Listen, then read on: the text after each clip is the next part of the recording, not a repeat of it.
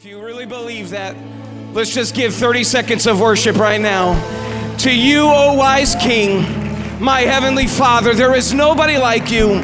Oh, we're so honored, God, that you would meet us in such a special way, Lord. I worship you because you never change, you never fail, but you are still the same yesterday, today, and forever. Who is like you? None can compare. Hallelujah, Jesus. Hallelujah, hallelujah. What a sweet spirit in this house. Uh, it's just great to be here with everyone. And uh, I echo Pastor John as he uh, talked about what's coming up this week. And we have heard this several times um, through social media, through our news outlets. We hear the phrase, be on the right side of history. So I am challenging everyone who is online and everyone who is in this building and anyone that you know that this weekend First Church will be recording. We will host a live recording with Pastor Draylen Young and be on the right side of history. Be in the building if at all possible. I'm telling you, it'll be $25 for your ticket. It will be well worth it. Um, and I don't know if, if you have ever been to a live recording before. When you purchase the album, the album has a lot more meaning. There's a lot of memories tied from the live recording. So I would ask you, if at all possible, First Church, let's support Pastor Draylen Young and Kelsey Young and the team, the creative team. First Church will be doing a lot of the backdrop and a lot of the work, and a lot of our worship leaders are involved in that. So um, I cannot wait to be in the room and support our worship pastor and what will happen. And this is a monumental moment for First Church. So um, I am excited for that. Also, we do have a guest in the house. Uh, I, I, don't, we're not going to give him the microphone. He's not going to speak, but we're just so excited that Asher John Davy is in the house along with Rachel and Aaron. We're killing them drums. We are thankful. We love this family. We love you guys. Uh, it's a proud moment when I walk back there and I see Granddaddy holding that baby. Um, it didn't look like that was possible a few weeks ago, but here he is alive and well. It is a miracle. And he is holding that baby boy with mom. And man, that's a story of redemption. That is a story of grace, of healing, of power, of the name of Jesus. And uh, incredible, incredible. So I am excited they are here. Um, but uh, I, I received a call from Pastor Hoffman this morning at 6:45. Um, I don't know about you, but I hate 6:45 a.m. I typically like 8 a.m. Uh, but when I hear "Well, Bo," that's usually never the, a good start to a story. Uh, so I heard a "Well, Bo." So you pray for your pastor. Uh, it's been raining a lot, and the creek in the back of their home has flooded, and uh, he was just a couple of feet away from water entering their home. So he is out with several others trying to pump water out of the backyard. So keep your pastor in mind. So I am happy to disappoint you this morning and be with you, and you get to hear me this morning. um, but it is just an incredible time. So we're gonna we're gonna dig right in. I believe it's been uh, just a, an awesome touch of God's presence. Uh, and I will clarify for those of you who are online, as Pastor John was picking a hair out of his microphone, I would like to take credit for that. That probably came from my beard, since I am the only one up here who has a beard that gets on this mic. So you're welcome for that. Um, and I think last time I was up here leading service, I had a white one that was out there, and somebody from the crowd was like, "Hey, you've got a you've got a hair out there," and my wife constantly is brushing and trimming. So thank you for that. Um, but hey, why don't we pray and we'll get into the word. I have one scripture to read this morning. It is coming from Psalms 1 1. Blessed is the man that walks not in the counsel of the ungodly, nor stands in the way of sinners, nor sits in the seat of the scornful.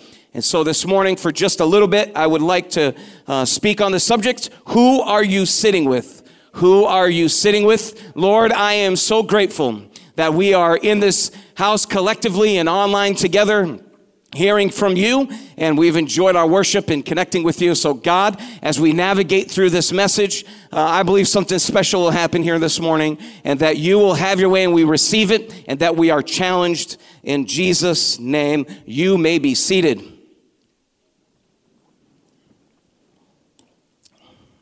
Who are you sitting with? Who are the voices in your life? When you look at being seated with somebody, um, I think that's a big deal because sitting with somebody means you're taking the time to invest with them. When you sit down, uh, everything uh, is pause, right? We're waiting, we're spending time together. If this was a uh, uh, more of a, a, conservative church, although some think we are, um, and if I didn't get killed, I probably would have had a cup of coffee up here, like all of you at home enjoying your good cup of coffee while I'm not. Um, it would have been great to have a cup of coffee, but we're not going to do that. But uh, it, you know, when you're looking at who are you sitting with, um, that tells the story of who you lend an ear, who you are investing to, who you allow to invest in your life. And when you look at uh, the seat that you are in and who you'll share that with, there are a lot of consequences that can take place when you are sitting with someone. You hear this often at First Church that life happens in the context of relationships. This is why I am so passionate about life groups. I believe that life was never meant for us to live alone, alienated, but that we are meant to be together. And as Pastor John said earlier, that iron sharpens iron. There are great things that happen. There are a lot of uh, people that have connected with us through life groups, and they're a place where we grow relationally and spiritually. And so there is a place for that, very scriptural. Um, but I believe that um, we are uh, it just it happens in the context of relationships. Go back to the very beginning. God didn't see that it was fit for man to be alone. That's why he gave him a help meet. Eve came into the scene because he was not meant to live alone. So 1 Corinthians 2:14 says, "For the body is not one member, but many. If the foot shall say, because I am not the hands, am I not the body? If therefore not of the body, and the ear shall say, because I am not in the eye, am I not of the body? Is it therefore not of the body? If the whole body were an eye, where, uh, where would the hearing and where would the smelling be? But how, but now hath God set forth the numbers, every one of them in the body, as it hath pleased him. We are a team of individuals. If you don't like where you are in the body, blame God because he said that he created you and put you where he seen and it pleased him where you are. The problem with church is that in church we have a sense of individualism and we disconnect as well. Many people love to serial date church. They're serial daters. They love to hop around, never connect with the communicative uh, community of believers, never with accountability. But God did not design it to be that way. We are better together. We hear that so often, but that is never truer than today in the culture that we are in. So I get very frustrated when someone doesn't feel that they belong a part of the body because they don't have a specific gifting. Stop limiting yourself to somebody else's gifting. God didn't give you that gift for a reason. He gave you the gift that you have, and you are important to the kingdom of God. You are important to First Church, to Sterling Heights, to your family, to your friends. Don't ever buy into the lie of the enemy that you are not of value because you wish you had someone else's gifting. It is so important for us to realize that. I, uh, I have a close mentor friend of mine. He is gifted in making money. He really is. He everything he touches turns to gold. And I remember talking with him, and he was so frustrated that uh, they follow our church online, and he has a home church, and and he just loves following First Church and the music, and the you know we have a lot of gifted people that you see up front, with many more gifted behind the scenes that we don't see. But I promise you, without them, First Church would not exist. Amen. The church struggles with millennials, but guess what? Without the millennials, we wouldn't have been online for about 12 weeks and everybody at home having a cup of coffee. Everybody was wanting a millennial in their church at that point. So do not discredit your gifting. But I remember having a conversation with him, and he said, "Man, Mike, you know, I, you know, I, am frustrated. I sit in my church, and, and I, I, wish I could sing like what you guys have. I would love to be part of some of the teams we even have. I'm just not gifted." I said, "Man, you make piles of cash." And what you give into the kingdom has put more feet and soldiers across this globe reaching the world than we could ever do with one voice. Recognize the gift that God gave you. Because of you, there are people all across this country and the globe that are understanding and realizing who Christ is because of your gifting that we don't have. If everybody sang, we'd all be broke. Somebody's got to make money. So don't underestimate the value of your gift. Hebrews 10, 24 through 25 says, And let us consider how to stir one another to love and good works, not neglecting to meet each other as the habit of some, but encouraging one another, all the more as you see the day drawing near. We were on vacation these, uh, well, really until last night. When we were on vacation, And uh, we tuned in Sunday to First Church because we didn't want to miss service. And we started talking about this in the vehicle and how the pandemic has really opened up the doors for us to really explore live streaming and other avenues of staying connected with the body. And uh, as we began to talking, I, I told my wife, I said, the pandemic has, has done a couple of great things, really, for the church. But the pandemic has really exposed those who didn't want to work or didn't want to go to church. Is that, is that all right? It's truth. It hurts a little bit. For those of you who aren't struggling with that, you're nodding. I'm just playing. It has exposed those that do not want to work because they could say, Well, I'm too afraid, I'll stay home and collect my unemployment and not go to work. Then there are those who hide behind online church. And they hide behind the pandemic. And listen, if church was just a box check to you before the pandemic, it was the perfect time for you to stay home. And believe me, I am, if there is a legitimate reason that you are online worshiping with us, we are excited that that is available and we are together. But let's be honest, for those who are skating under the premises of the pandemic to not be in church, I ask you to check your heart. I ask you to check your prayer life and your walk with God because the Bible talks about us not neglecting the assembling of ourselves together and that it is vitally important that we are together. I'm not saying if there is a health issue, if there's a legitimate issue, but you know deep in your heart, if there was a time when you said, hey, you know what, let's just stay home and watch online. I really don't want to get out of the house. And then you start to see your discipline start to take a step back. Where are we praying? Where are we in our prayer walk, our prayer life? What are we reading? What are we listening to? Those are the things that we have to be so careful but in Scripture, we are not to forsake the assembling of ourselves together. So again, the, po- the question is posed who is in your chair? Who have you decided to surround yourself with? And in First Kings, we read about Elijah and Elisha. There are a lot of scriptures, so I won't read them all. I'll, I'll just kind of drop down as we go. But when you look at First Kings chapter 19, verses 1 through 5, it says, Ahab reported to, to Jezebel everything that Elijah had done, including the massacre of the prophets. Mount Carmel, if, if you don't know the story, you can go ahead and read that in 1 Kings 18, um, where Elijah had slaughtered all of these prophets. Jezebel immediately sent a message to Elijah with her threat the gods will get you for this, and I will get even with you. By this time tomorrow, you'll be as dead as any of those prophets. When Elijah saw how things were, he ran for dear life to Beersheba, far in the south side of Judah, and he left high young servants there and went on into the desert another day's journey. He came to a lone broom bush and collapsed in its shade, wanting in the worst way to be done with all, to just die. And this is what he said Enough of this, God. Take my life. I'm ready to join my ancestors in the grave. Exhausted, he fell asleep under the lone broom brush. Do you understand before this moment that Elijah had witnessed six miracles? And here he is challenged. Here, somebody speaks into his life and said, When I get you, you're done. You're dead. We'll kill you. After seeing all that God had done for him, what did Elijah do? He ran, got to a tree, fell on the tree, and said, This is it for me, God. This is, this is my last prayer before I go to sleep.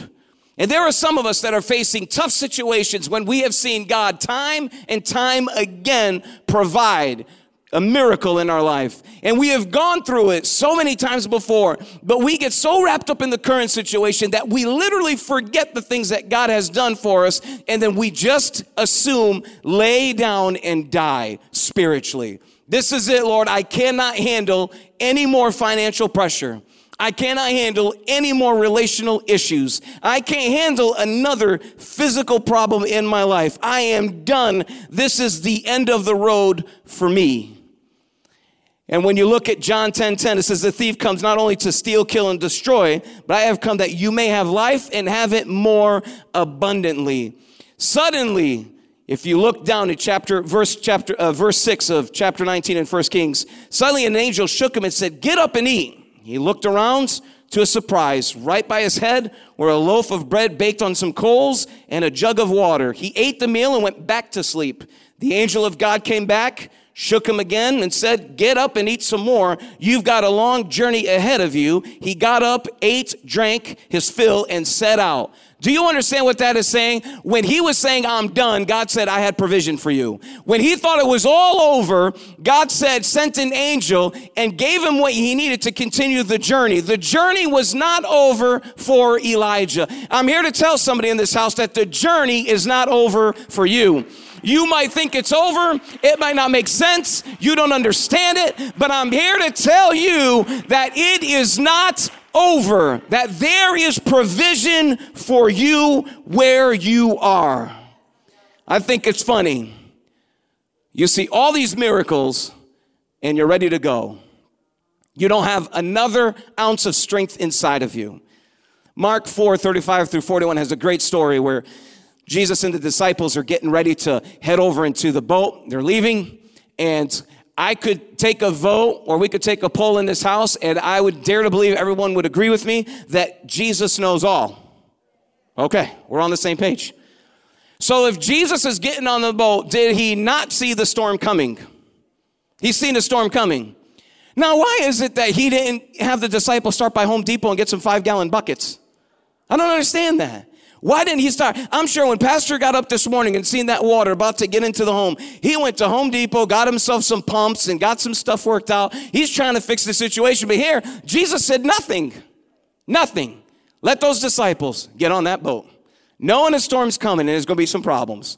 You know, we were obviously uh, on vacation and um, the way we do our vacations now especially out east many of you probably couldn't survive how we do it. I know there are planners in the room. Uh, i know my brother would probably have a twitch in his neck if he ever traveled with me. But what we do is we literally plan the first two days of our trip. We know where we're going to land. When we get there the next morning the family we take a poll where we want to go. We'll go there. We'll have fun. We'll find a hotel in the area. Next morning it's another family vote. Where do we want to go? We'll travel there. Nothing's planned. It's legitimately a vacation. I don't want a timeline. I don't want anything. I just want to have fun. As you can see, I've been in the sun a lot. I was talking to Tiffany Rickert this morning. I'm about as dark as she is right now until it peels. I was outside having a great time, not a plan in the world, loving it. And so on one of our trips, I told our boys, I said, all right, guys, we're going to the vineyard for a couple of days. Make sure you pack just enough stuff for the two days, and then we'll figure out where we're going after that. So that's what we did. I could imagine Jesus ready to get on that boat. I think one of the, the funnest parts of this scripture is that uh, it said he, um, I believe it's verse 38, Jesus was in the stern sleeping on a cushion. That's a great mental picture. Don't you think Jesus maybe did the same thing? Like, all right, what am I going to need? I need my favorite pillow. I'm going to get my blanket. You know, maybe I'll get some essential oils. Maybe he called Kelsey and ordered some. Maybe he had, hey, maybe he had some candles, you know, maybe a little bit of peppermint, whatever all that stuff is that I don't believe in. He had it with him. And maybe he just set himself up a really place in the bottom of that boat to sleep. All the while, the disciples are upstairs on the top of the boat, had no clue the storm is coming. But here the storm comes and it starts to really overtake their boat. And so what do the disciples do? They go down to the bow of the boat and they yell at Jesus. The Bible says that they yelled at him and, and they said, Teacher, don't you care if we're done? He got up and he rebuked the wind and said to the waves, Quiet, be still. Then the wind died down and it was completely calm. It was completely, I would rather have Jesus asleep in the middle of my storm any day than be on a boat with sunshine and him not be in my boat with me. I promise you. In life, you will go through some things. If you're not in the middle of a battle or in a valley, you will be one day. And it's going to be in your favor to have Jesus with his cushion, his blanket, and his pillow, and his cup of coffee, his macchiato, hanging out downstairs, waiting for your storm to try to overthrow your life. And then you can say, Jesus! And he's right there at the top of your boat with you, calming the waves and speaking to the storm. Who is in my seat with me? I would have loved to see which of the disciples were the worrywarts. I would love to see it. Was it Peter, James? I don't know. I do. The water just, and then there are people like me. Listen, I've been through enough junk in my life that if anything else comes my way, I just don't care. Oh, we lose another car. That's cool. I can buy another car later. Oh, the house is taken away. We'll buy a house later on. I don't care. I just don't care. Why? Because God has been faithful through every turn in my life that it doesn't rattle me anymore. Those, those temporal issues of life do not shake my foundation because I know who I am seated with. I could imagine as Jesus was getting on the boat with his pillow wondering, are they going to panic? Uh, are they going to give up? Or are they going to be like Elijah? It's enough, God. Take us. Take us now, Lord. We can't handle it. There are some of us that have a hard under, we just have a hard time listening to the voice of God in chaos. But God sent Elisha to Elijah. Watch verse 19 and 21. Elijah went straight out and found Elisha in a field where there were 12 pairs of oxen at work plowing. Elisha was in charge of the 12th pair. He wasn't even good enough to be part of the first pair. He was at the he was the, the last pair of oxen. That was Elisha. He wasn't even a good good enough employee to be at the top of the string. He was just back of the bus, back there. Somebody got that. Elisha went up and threw his cloak over him. And then Elisha left and followed Elijah, becoming his right hand. For seven years, Elisha followed Elijah. And the flip side is for seven years, Elijah led Elisha. They were connected. Elisha's voice was Elijah. But how frustrated do you think Elisha was with Elijah? Seven years he was called. Seven years he followed him. Don't you think at we at maybe year two or three he was frustrated with Elijah? Said, "Oh man, get out of my way! It's my time. I was called." And we get frustrated when God shows us where we're going, but we haven't seen the plan or the process or the map, and we get so upset and whoever's in our way and where we think we should be, we get frustrated with them and we want to push them out of the way when God's saying, It's not your time yet. There's due process. You hold on, you be faithful, you be wise, surround yourself with the right people, and I'll bring it to you. And I could imagine on the other side as Elijah saying, Look, chief, settle down. You ain't the guy yet. You better calm down. The frustration on his end. We have to work in tandem together. It's not you against me, you against each other, us against. We have to work together. We are one body members of it. Listen, just because you have a different gifting, I said it before, doesn't mean you're any different than I am. You are just as important in the kingdom of God. You are just as valuable to reaching the lost and to make it to heaven as anybody else. So don't get so anxious in your calling when God shows you something. Be patient, wait, learn, but be around the right people. I've never met so many people that can be in a room and get a touch of God. And the minute we get out there, if you have the wrong voice in your life, everything that God gave you at this very altar can be lost over the wrong voice in your life, over the wrong people in your life. But to anyone that's ever had to start in life, restart in life, things that you weren't comfortable with, things that you didn't ask for. You're frustrated because sometimes we never changed who was sitting in our seat. I've said this before. I know many companies that can only go so far because they're always afraid to change who was in the seat with them. Just because you managed a hundred thousand doesn't mean you can manage a million. Sometimes you have to evaluate who is in your seat. Proverbs 15 22 says, Without counsel, plans fail, but with many advisors, they succeed. It's who are you sitting with? Who do you give a voice to? Are you one to speak negative or are you one to speak positive? What are we communicating? In today's culture, it gets very frustrating with everything. Listen, I, I, I could talk about this all day long because I love this subject. I am the king of blocking people on social media. Do it all day long. You get enough negativity on my page, you're done. You're out. It's over. I don't have time for that. I got some things I'm trying to do. But yet, we'll take the time to invest in community. Somebody get that. Somebody's got a text. We'll take the time to communicate and repost and share. As far as I know, I have never seen anybody that's ever changed their political view or social stance off of social media because all I see is we got a rebuttal going right back saying why you believe what you believe. And then all of a sudden, all these awesome Christians are fighting each other. Here's the deal, folks. One day, you're all going to be back in the house. Online, everybody in this room, how can you worship around the front of these altars when you've been trashing each other throughout the online experience? How can we sit here and talk faith when we've been hiding out behind our keyboards and challenging each other? I'll tell you, I, I can't tell you how many times I'll, I'll sit in, in a premarital counseling session and try to, like, listen, folks, be careful who has a voice in your life. When you go talk negative about your wife or your husband to all your friends, what are they saying? Man, I can't believe she did that either, bro. Shoot. You know what? I, no way, bro. I paid a mortgage, son. You know what? I mean, that's my car. She can take the bus. Man, I can't believe he did that either. Mm-mm. Watch what I cook next time. Watch what I cook. You want microwave dinners? I got them. Mm-hmm. Get the microwave dinner. Do your own laundry. And then guess what happens when you repair your marriage? Yeah, man, this is my wife. Oh, dang, that's your wife? Now, now you got to worry about him saying or she saying something to your spouse because you talk bad about them.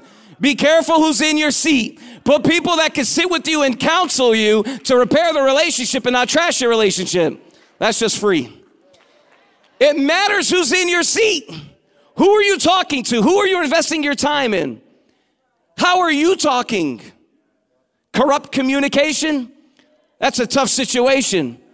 In here, we're the children of God. You know what's great? You watch Elijah and Elisha, the mentorship that happened there. You realize it was seven years that Elijah was mentoring Elisha. And it wasn't until God seen that it was time, it was fit. When Elisha went up into heaven, then his mantle, his jacket fell on Elisha. He wasn't ready for seven years. What God's got for you, He'll give it to you when you're ready. When God has a plan and He has spoken it to you, when you're ready, He'll give it to you. Don't try to sidestep the process. Don't try to sidestep and manipulate the situation. Watch how you're praying. Watch the, the intention behind your prayers, the words you're using, the things that you're watching. Shelter yourself and protect yourself because you can hurt yourself in the process and miss the opportunity. You can be like the Israelites for 40 years, like knuckleheads walking around because they missed it. Who sits with you? So we've heard this story several times the meeting of the minds Henry Ford, Thomas Edison, President Harding, and Harvey Firestone. Henry Ford, obviously the founder of Ford Automobile, created he uh, he did the modern assembly line that we now get to see if you tour downtown. Innovative. Thomas Edison, over a thousand patent inventions. He invented the, the phonograph as well as the light bulb. President Harding, the 29th president of the United States, a Republican from Ohio, defeated his Democratic opponent with the largest landslide in American history. Mr. Firestone, fire, he founded the Firestone Tire and the Rubber Company. All these great men would go on vacation together. Guess who didn't come? Negative Sally. Didn't come. Nope, wasn't having, wasn't have Debbie Downer. She wasn't on the trip with him. You had meeting of the minds. You had very intentional people together that were in their circle of life. My point is, these men had changed the world, but would any of them do it if their association with others were negative? I say this all the time. If you want a better marriage, link yourself up with a great couple in the church that's got a spiritual foundation, a great walk. If you're tired of being broke, quit hanging around with broke people. Find somebody that's got a job and they have an entrepreneurial spirit and that they know how to save and spend their money wisely and that they're and they're following biblical principles in tithing and offering. Those are the things that you have to watch and watch yourself. Look, these men didn't spend time with negative or defeated, critical, gossiping people. They spent their time with other dreamers. No wonder they went to places others never went, found things and qualities that they desired in each other. They were lifelong friends. Ezekiel 4, 9 through, uh, uh, Ecclesiastes 4, 9 through 12 says that two are better than one because they have a good reward for their toil. For if they fall, one will lift up the other. But woe to him who is alone when he falls and has not another to lift him up. And again, if two lie together, they keep warm. But how can one keep the other one warm alone? I say that to my wife every time. Her feet are ice cold. I believe there is a physical problem with my wife. I don't believe anybody's feet should be this cold. I'd imagine, I don't know how cold they get, they just don't snap off and break. They're just freezing. It would almost be like Titanic, which none of you Christians have ever watched, when, when she, I'll never let you go, Jack, and shoves him off because he's like just frozen. That's my life every night. But I believe I'm in the will of God. I am there to keep her warm. If not, her feet would be completely frozen. Some of y'all men know exactly what I'm talking about. It is the death trap at night. Sometimes you end up doing one of these so you're almost off the bed because you're afraid. Like I can feel the temperature change the closer they get. They don't even touch me. Just the temperature changes. And though a man might prevail against one who is alone, two will withstand him. A three-fold cord is not quickly broken. There is a seat beside you, but you allow yourself to sit with scorners. Or do you allow yourself to sit in heavenly places? Who are the people that we are in community with?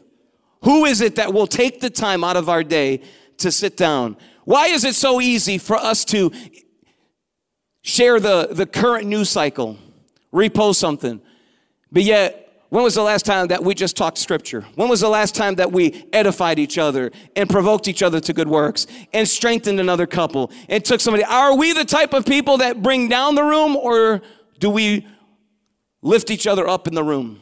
Who are we? Who do we allow in our lives? Are we going to be like Elijah where it gets so crazy and chaotic that now all of a sudden you find yourself at a tree sitting alone? In the middle of your journey when God is waiting to send you an angel and say, Hey, listen, I've got provision for you. Your journey's not over. I'm about to pour something back in your life. Get up and eat again. I want you to strive towards the mark for the high calling of Christ. There ought to be somebody in this room that understands what I'm talking about when you can see where you have come from, where you are now, but your future is not dictated by your present situation. You are not just a product of the environment that you are in now. You're just listening to the wrong voice. You just have the wrong people at your seat that's with you. Maybe it's time to change who's seated with you. Or maybe it's time we need to watch what we're saying. Maybe now is not the time. Listen, this world has enough with the pandemic, social injustice, everything that we're dealing with. Now is not the time for God's people to bicker online. Now's not the time for us to bicker in person. Now is the time for us to share and be a light in our world because they're looking for something that is stable. This is the hour that the church was meant for. This is the hour that you're meant for. You were put here for such a time as this. You weren't created 20 years ago, 80 years ago, 100. You were put here right now in this time. I want us to stand in closing. Psalms 1 1, our opening scripture. Blessed is the man that walks not in the counsel of the ungodly, nor stands in the way of sinners, nor sits in the seat of the scornful. Are you sitting under a tree alone? If you were really to look at yourself, this is why the enemy loves to alienate you. If he can alienate you, he can destroy you. He's the only voice, he's the only one sitting with you. But if you can surround yourself with God's people, you submit to a pastor that loves you. You might not like everything that he asks of you, but when you sit under a man of God that loves your soul, there's nothing that I can give him. He's not doing it for anything in return. So if you can sit under a man of God that is on the wall watching out for your soul, not for you to be alienated. Maybe you're in the middle of a storm and you forgot that Jesus was in the bow of your boat. He's asleep somewhere. You haven't heard from him in a long time. Maybe you've been on this journey, it's been some time, and you haven't heard from him, you haven't connected with him. You understand when scripture tells you that he'll never leave you or forsake you? When you have received his spirit, you have been baptized in Jesus' name, you're his child. Don't confuse his silence for his, his disappearance. Don't confuse that. He wants to see how you're going to behave. Are we going to be like the disciples? Are we going to come down and yell and wake them up? Or is it man overboard? Pastor preached an amazing message on Jonah. And before they overthrew Jonah, they threw everything outside of the boat. All of their provisions, everything that would have made them money, they threw everything out. And the last thing they threw out was the very first thing they should have thrown out. And a light went inside my head because I started to think how many times we get in a situation and we'll throw everything out except the problem we have because we're loyal to the problem. We have a connection to the problem. We have a relationship to the problem. Is there somebody in your life when they call, you can feel your anxiety rise? Is there somebody as soon as they comment or post something that you get nervous and worked up before you even get to read it? Why do we allow ourselves back in the same situation looking at who is in the seat? I think in today's climate that we're in, Who's sitting with us? Am I the problem? Am I the one that's speaking negativity? Am I the one that has disconnected? Am I the one that's become so jaded in life that I have such a hard time speaking truth and ministering? Or have I become so loyal to somebody that's become poison in my life or something that I've allowed that to take such a, such a prominent place in my life that now I can't even see any further than my current situation? And I find myself at the bottom of that tree. I find myself in that boat trying to figure out where. Seven years. There was a calling on Elisha. Seven years he waited how long have you been waiting? How many missed opportunities have we had because we waited till six years and gave up? How many times has God promised us something, but because we were so impatient with the process, we decided to give up on what He had called us to do because we had a voice in our life that said, Hey, you know what? On tomorrow, I'm killing you. No thanks, Jezebel. You're not in my seat. I'm not going to listen to you any longer. That's not going to happen. You cannot declare who I am because I am his child. I am his son. I am his daughter. You don't have a right in my life to tell me where I'm going or who I am. You can't define me anymore by my past. I will not allow that. And if you're in this house and you remember something God gave you a long time ago, Maybe it was a gift He gave you. His gifts are without repentance. He gave you that gift for a reason. Were you so distraught that you turned that over? You gave up on it. How many times was God ready to pour out a blessing? It's December 15th, six years later, and Elisha quit. Said, I'm too tired. I can't follow this man another month. And he could have lost what God gave him. But because he pursued, I loved hearing that this morning out of the pew and pursue. There's too many Christians sitting in a house, in a pew somewhere, where we need to pursue what God gave us and use the gifting He gave us and understand you're needed. Now is not the time. It's not the time to stop. It's not the time to fail. Oh, come on, somebody. I'm telling you, there is no accident. We've had 115 people in prayer. There's no accident. Our numbers keep climbing. I'm not trying to spin the face of this pandemic. We respect it and we understand it. But listen, I will not allow any pandemic or social injustice to shut my mouth in a time where God created me to be used and to attract others to Him and be a light in this broken world. Jesus. So maybe you've made some decisions. Maybe there are people in your life that you're frustrated with. Maybe you're the frustrated one that is speaking negative, jaded, hurt. You can change today. There is no reason we can walk out of these doors to the same phone calls, to the same texts, to the same conversations, to the same people that year after year, a repetitive cycle over and over again when God is saying, It's easy, change your seat. Find somebody else to sit in the seat. Maybe we need to clean up our hearts. Maybe there are some things we need to stop talking about, some music we should stop listening to, things we should stop watching. There are some disciplines we need back in our lives. Who is sitting in your seat? I want to open up these altars because I believe that there is going to be a miracle today and that God is wanting to free somebody that is almost at the edge and where they're ready to give up. And God is saying, now's not the time. Listen, seven years is a long time. Maybe it's eight years. Maybe it's six months for you. I don't know what that is. But now is not the time to give up. Now is the time for us to engage. So I want to open up these altars. And listen, sometimes I understand. Well, I don't want to go up there, it's embarrassing. You know, I, I don't want people to know that, you know, maybe they think I'm the one with the problem. Or maybe they're going to try to figure out who's in the seat. I'm trying to, or what's in my seat. The best thing that Paul could have told us is, but such were some of you. You're in a house full of people that have been delivered, that have been sanctified, that have been forgiven, that all of us have struggled. There's not a perfect one in our bunch. This is a church for everyone, not just one. This is for all. And so if you're struggling this morning, I ask you, come to the front talk to Him. Let's pray together. Let's bind together and understand that there are some things that I need to shift in my life. There are some things I need to change. I've had the same people around me for the last 10 years, and my life's not getting any better. What is going? Is it something inside of me, God, or is it something else?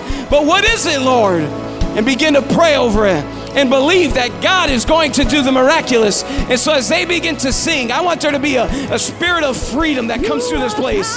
And to understand He is powerful. He'll change it all if we'll but give it to Him.